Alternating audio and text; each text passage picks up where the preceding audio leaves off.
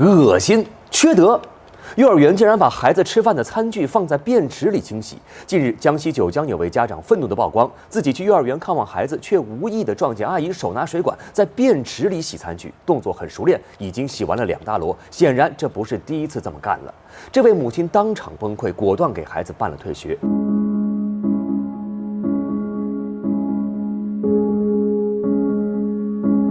前两天我们才说完，在江西的一个学校里面，学生吃到老鼠头，在中国的江西省，这几天没过去啊，同样还是在江西省，啊，就不说中国其他省份了，同样又出现了一件事件，也是在学校里面，也是在江西省，那这个更夸张，是在一个幼稚园，那这个幼儿园里面的孩子，他们上厕所的这个地方呢，当他们放学了。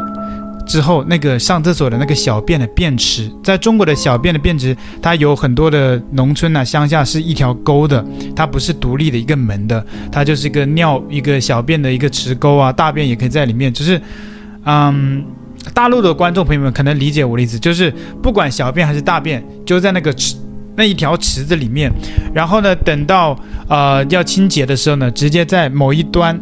开一个水，就很大的水，直接冲过来，就可以把里面的粪便呢，就就可以冲走，这样子。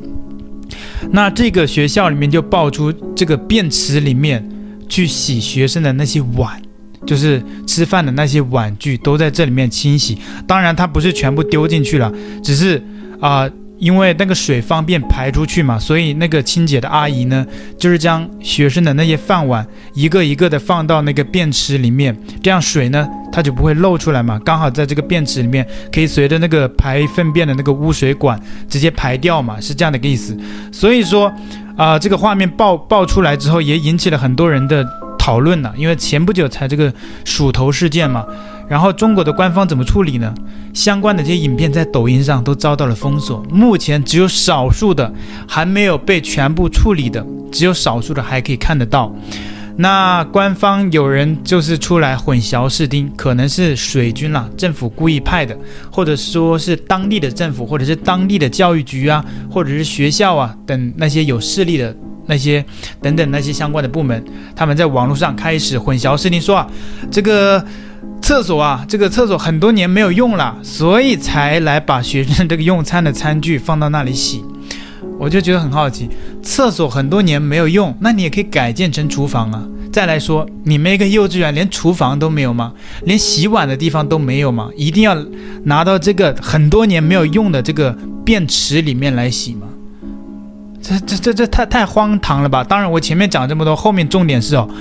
当地的家长已经出来澄清说了，这个厕所是一直在使用的厕所。我们也可以看得出来，这个厕所并不是一个啊很多年没有使用的，它就是一个正常在使用的。只是学生放学了之后，学校的这些呃员工啊来洗碗的，他们就在这个便池里面洗。我不知道为什么不去厨房洗，可能厨房也有洗的啊，可能太多了，所以他们分工。可能很多中国人就不会在乎这个食安问题，就直接将这些盘子。拿到小便池里面去洗，那我也不知道这个后续这个事件能不能闹得啊、到网络上会不会上热搜，就像那个鼠头事件一样。当然，鼠头事件是全国网友都在关注的，都没有得到一个结论，而且非常就是讽刺的是，指鹿为马，指鼠为鸭。在当今这个年代啊，就是大家都能知道那是老鼠，但是警方跟官方跟政府就说那不是老鼠，那就是鸭脖。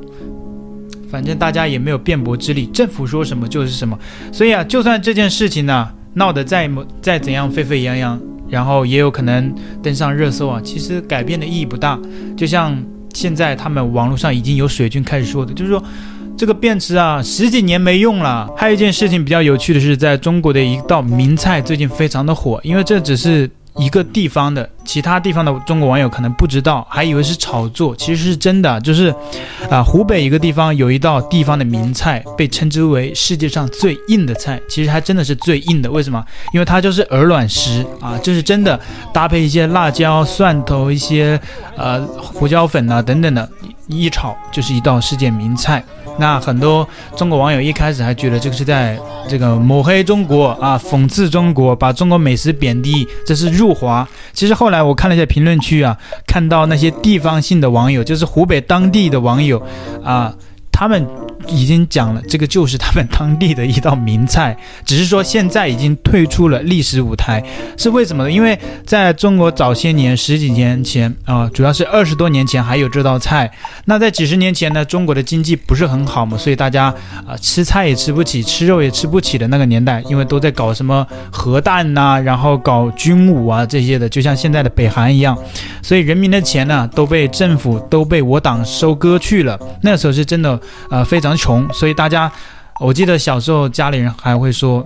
啊、以前吃的是什么树皮，还有那些野菜，野菜有的吃的不错了啊，野菜都被大家扒光了，所以为什么去吃树皮？就是野菜都没有了，才会去吃树皮。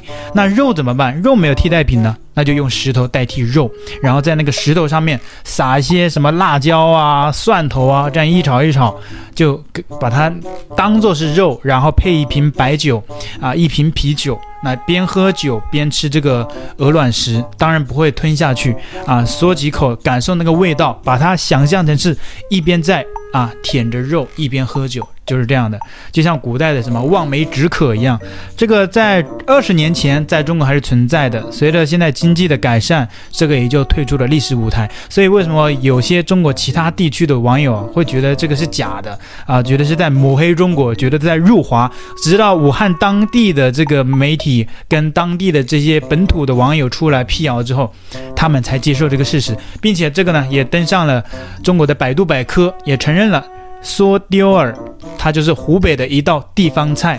梭丢尔，湖北省恩施州的一道地方菜，号称世界上最硬的菜。不仅硬在其罕见，更硬在其材质。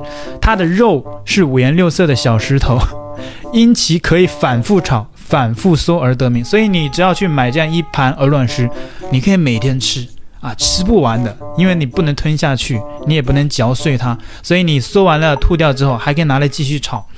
啊，然后这道菜也被称之为口口相传的啊，就是你嗦完了，等你已经去世了，你的下一代还可以嗦你嗦过的；等你下一代过世了，你下一代嗦过的继续留给他下一代。所以这一道菜为什么叫口口相传，就是由此而来。好的，各位观众，湖南长沙夜市出现了一道爆炒鹅卵石的摊子，只见老板加了一勺辣椒油，几颗大蒜，少许的葱姜蒜青椒，开始像炒铁板烧一样，跟着鹅卵石翻炒，油滋滋的作响。虽然没有肉香，但是光那一些佐料就香味四溢。每一颗鹅卵石裹上了调味料。就算好了，一份卖七八十块台币。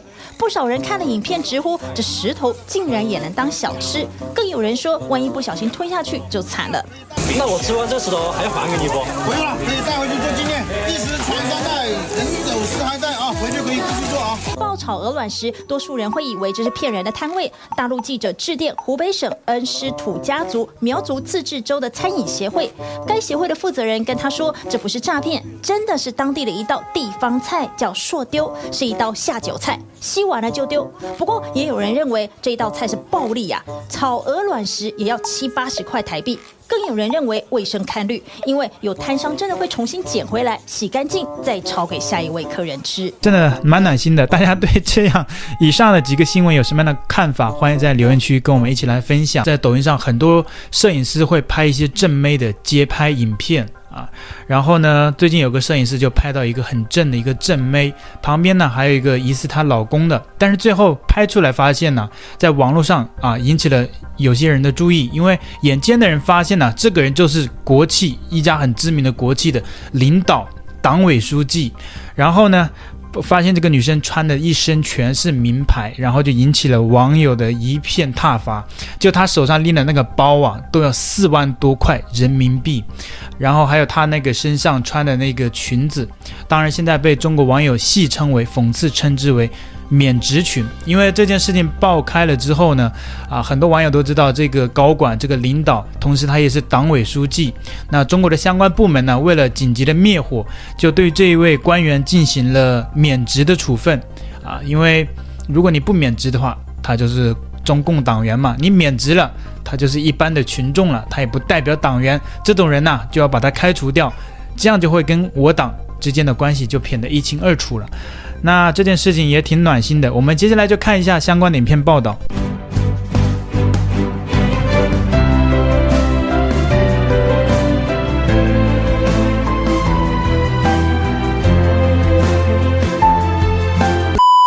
某石油董事长和美女真是大意了。大家觉得他应该怎么解释呢？网友扒出董某很有钱，蒂芙尼的钻戒一买就是三个，这价格普通小职员真能买得起。秀豪宅也是日常必备。话说一个小小的职员为啥这么有钱？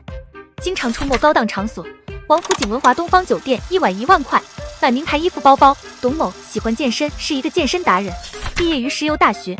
工作中的他看上去很稳重，私下的他却十分开放。董某私下喜欢拍摄大胆擦边的自拍照，两人事情被曝光后，他急忙删掉了自己的照片和相关信息。事情的起因还得从这段视频说起。中石油环球公司董事长胡某带着小三在成都出差逛街途中，不料被街拍网友拍了一段视频。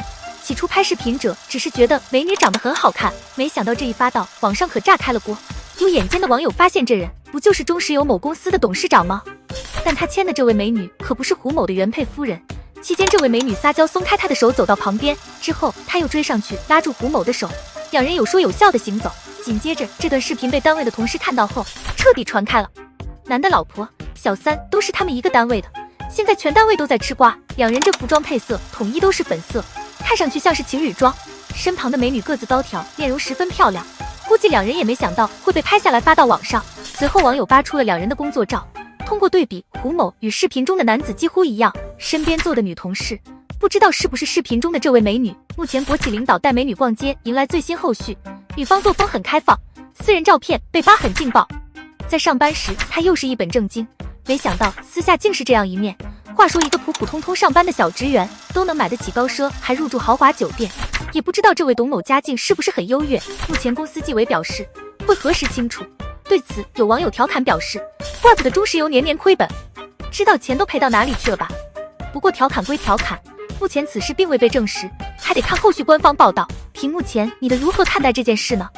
欢迎在评论区留下你的观点。在中国其实是无官不贪。那以前我们在中国的时候看到类似的相关新闻报道，就一个小小的村官都能贪上几十亿。你想想，一个村官就相当于台湾的一个里长吧，都可以贪污几十亿人民币。所以也能很好理解为什么中国的底层一般都说压力很大，生活非常辛苦。但为什么中国的一些官方媒体啊、一些啊、党媒啊、一些媒体、一些电视台啊等等的这些人，他们发出来的声音就是哦，中国非常好啊，就是觉得啊，我们要统一台湾，让台湾也过上我们一样的好日子。其实他们讲的一点错误都没有，挺有道理的。因为这些所有的媒体呀、啊、人民日报啊、党媒呀、中国的 CCTV 啊，这些新闻机构啊，这些电视台啊，他们背后的声音才是真正人民的声音。因为控制他们的这些人民呢，就是一些什么党委书记呀、一些高层的领导啊。他们在中国生活，你想想，随便包养情妇，